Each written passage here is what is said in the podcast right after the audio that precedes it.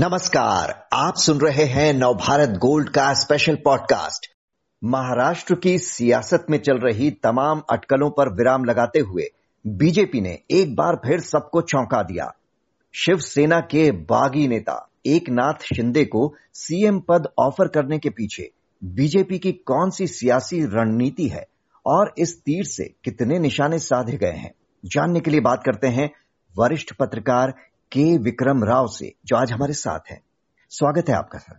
CM पद की जिद पर ही शिवसेना बीजेपी से अलग हुई थी। अब जब बीजेपी के हाथ में दोबारा सत्ता की चाबी आई तो उसने सेना के बागी गुट को ही मुख्यमंत्री पद की कमान सौंप दी। तो ये ही करना था तो तभी कर देते। अब ये बलिदान क्यों? या इसे एक मास्टर स्ट्रोक की तरह देखते हैं आप? कौन सी रणनीति देखते हैं आप बीजेपी की इसमें? हाँ बिल्कुल, मास्टर स्ट्रोक सही शब्द होगा। क्योंकि जो कुछ हुआ है, कल भारतीय जनता पार्टी के नेताओं से चर्चा करने के बाद, विचार विमर्श करने के बाद, देवेंद्र फडणवीस ने ये योजना बनाई है, रणनीति बनाई है। कारण इसका दुतरफा है। पहला तो जो नुकसान हुआ था पिछली बार उनकी कम कम अकली की, देवेंद्र फडणवीस की, मुख्यमंत्री बनने के चक्कर में उन्होंने शिवसेना का साथ गंवा दिया, बल्कि शिवसेना को उन लोगों के शिविर में भेज दिया, जो धुर हिंदू विरोधी है। तो जो वोट है बीजेपी के और शिवसेना के, वो बट गए। तो उसकी भरपाई करनी थी। अजीत पवार साथ के मिलकर कुछ ही दिनों के लिए सरकार बनाई, वो भी नुकसान हुआ, छवि खराब हुई। अवसरवादी पद लोलुप देवेंद्र फडणवीस बन गए बार। ये दोनों का मुआवजा मिलता नहीं। आपकी कल जो निर्णय किया दिल्ली में और आज जो हरकत की है उससे कई काफ़ी सीमा तक वो दूर हो गई बात। जैसे बताऊ मैं आपको हम्म। कि सारी दुनिया सारे अखबार लिख रहे थे कि फडणवीस मुख्यमंत्री होंगे। हाथ में आई हुई चीज़ छोड़ना भारतीय इतिहास में उत्सर्ग त्याग कहलाता है। और जो त्याग और उत्सर्ग करता है उसकी छवि सुधरती है शोभा पड़ती है कीर्ति फैलती है। यही फ़ायदा हुआ है देवेंद्र फडणवीस को आज ना कह के। और एक ऑटो ड्राइवर जो मामूली जूनियर मिनिस्टर था, उसको उठा के बना दिया चीफ मिनिस्टर, जो कि नंबर टू डिप्टी सीएम के लिए तैयार था। ये बहुत बड़ी योजना है और इनका पूरा ख्याल ये है कि जो हिंदुत्व वोट कट के गए थे बीजेपी के, वापस मिलेंगे। और एकमात्र लक्ष्य मुझे जो लगता है, शिवसेना के कमज़ोर होने से शिवसेना मतलब बाल ठाकरे वाली शिवसेना के कमज़ोर होने से उद्धव ठाकरे के विलुप्त होने से हिंदू जो वोट है जो बंटवारा अच्छा होता रहा भाजपा में और शिवसेना में अब वो एक बुष्ट होकर वो, वो आ जाएगा शिवसेना में। ये बहुत बड़ा लाभ होगा मेरे ख्याल से आज की रणनीति से। इन्होंने कई कई चिड़ियों को कई लक्ष्यों को भेजा है और एक बहुत अच्छी तैयारी कर रखी है। और उसके अलावा तात्कालिक रूप से अगले महीने जो चुनाव होने जा रहा है राष्ट्रपति का अब थोक में इनको महाराष्ट्र से वोट मिलेंगे द्रौपदी मुर्मू को। वो बढ़ जाते वो कटने वाले थे कुछ हम्म। वोट न मिलते। तो जो कुछ अब कमी है द्रौपदी मुर्मू को वोट के लिए शायद 40 या 50 प्रतिशत वोट है वो सब भी मिल जाएँगे इन सारे विधायकों की एक साल आने से। जी, यानी आपका कहना है कि जो फडणवीस, उद्धव ठाकरे के नीचे काम करने को तैयार नहीं हुए, वो शिंदे के डिप्टी सीएम बनने को अगर तैयार हुए हैं तो ये कोई ऐसे ही नहीं। इसके पीछे एक बड़ी रणनीति है, यानी कि एक कदम पीछे खींचकर ये एक लंबी छलांग लगाने की तैयारी है। तो वो क्या है? क्योंकि अब कहा जा रहा है कि ठाणे और पश्चिम महाराष्ट्र में बीजेपी को बड़ा फ़ायदा होने वाला है इसके बाद। तो इस अलायंस का क्या फ्यूचर दिख रहा है? क्या लॉन्ग टर्म में भी बीजेपी ही विनर दिख रही है आपको? नहीं, बिल्कुल। पहली बात तो यही है कि पिछली गलतियों का सुधार हो जाएगा। हिंदुत्व वोट जो बिखर गए थे, वो एक एक समूह में आ जाएँगे फडणवीस के नेतृत्व में।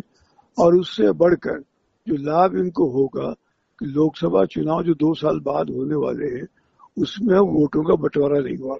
इस संदर्भ में याद करना पड़ेगा कि कल ही उद्धव ठाकरे ने जाते जाते जो छक्का मारा औरंगाबाद का नाम बदल दिए दूसरा हम्म। नाम बदल के कि हम मैं हिंदू हूँ हिंदू वापस आ रहा हूँ भले ही इनके मुस्लिम मतदाता नवाब खान वगैरह साथ नाराज़ हो जाए लेकिन फिर कोशिश की है घर वापसी की लेकिन वो संभव नहीं हो पाएगा क्योंकि आज फडनवीस के काम करने के बाद अब तो उद्धव ठाकरे कमज़ोर हो गए उन्हें तो अपना अस्तित्व अपने शिवसेना पार्टी बचाने के लिए प्रयास करना पड़ेगा एक बात मैं यह कहना चाहूँगा कि पूरे इस खेल में, विदर्भा में, पश्चिम उत्तर प्रदेश में, मराठवाड़ा में, जहाँ जहाँ बीजेपी को नुकसान हो रहा था, विदर्भा गढ़ रहा बीजेपी का, जो कि आरएसएस का मुख्यालय नागपुर में वहाँ भी बड़ा नुकसान था। खुद क्षेत्र है, गृह क्षेत्र है मदन देवेंद्र फडणवीस का नागपुर।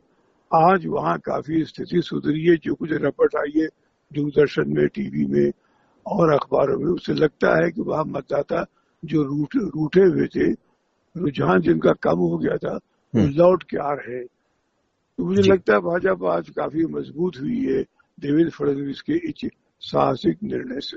एक सवाल लेकिन अब ये उठ रहा है कि महाराष्ट्र की राजनीति में दो दो शिवसेना एक साथ कैसे चलेंगी? क्या शिवसेना ए के मुकाबले शिवसेना बी के शासन को स्वीकार करेंगे, सभी शिव सैनिक, पार्टी में ही दुविधा की स्थिति नहीं बन जाएगी क्या? नहीं, ये स्थिति अब सुधरी है।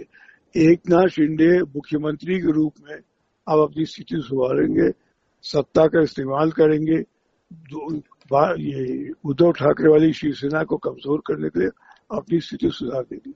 और सत्ता का बड़ा समीकरण ऐसा होता है कि पार्टी काफ़ी सुधर जाती है, टूट भी जाती है। तो मुझे लगता है उद्धव ठाकरे तो अपने आप दिन गिनेंगे। एक तो उनमें नेतृत्व की क्षमता नहीं है। बाल ठाकरे की बात दूसरी थी। राज ठाकरे जो भतीजा है इनका, जो जिनके चचेरा भाई है, वो भी डायनामिक है लेकिन उसको भी काट कर दिया है। वो धीरे धीरे भाजपा में आ जाएगा राज ठाकरे। तो उद्धव ठाकरे बिल्कुल एक एकाकी पड़ जाएँगे। उनका बेटा भी इतना सक्षम, अनुभवी नहीं हुआ है। आदित्य ठाकरे पार्टी को संभाल सके। मुझे लगता है शिवसेना उद्धव ठाकरे वाली क्षय की ओर बढ़ रही है और अब मेरी एक एक दौर आएगा मेरे ख्याल से छह सात महीने बाद जब ये विलय न सही तो विलुप्त तो हो जाएगी। यानी कि आपका कहना है कि उद्धव का भविष्य अब यहाँ से आगे बढ़ता नहीं दिख रहा है विलुप्ति की बात आप कर रहे हैं।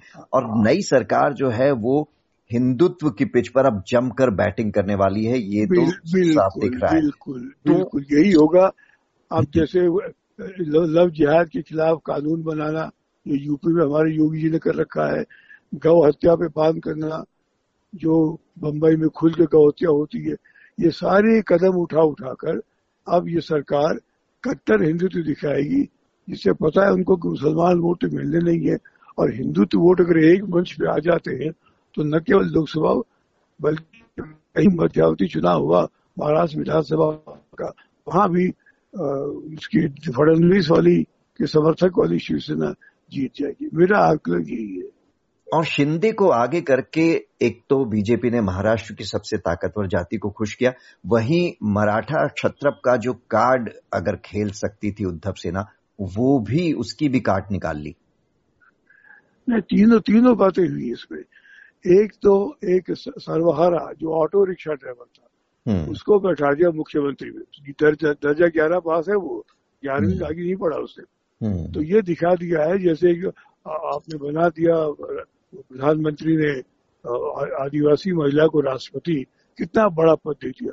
उसी प्रकार एक साधारण आदमी को मुख्यमंत्री बना के दिखा दिया है कि नहीं वाकई ये सर्वहितकारी पार्टी है सबका साथ चाहती दूसरी बात मुसलमानों को जो वोट इनके नहीं मिलते थे भारतीय जनता पार्टी को, उससे नुकसान जो हुआ करता था, अब वो नहीं होगा।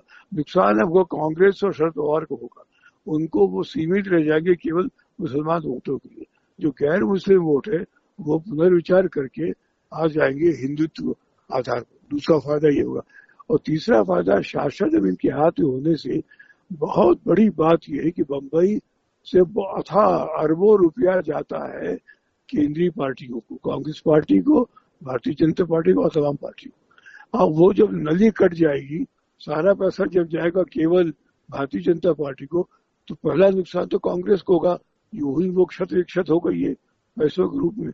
जब उसको यहाँ से धन कट जाएगा, जो मिल रहा था पिछले दो साल से अब वो कट जाएगा तो कांग्रेस को तो बहुत बड़ी क्षति हो जाएगी। सिवाय मध्य प्रदेश के, या सिवाय यहाँ दो जो इनके राज्य है, राजस्थान में और छत्तीसगढ़ में।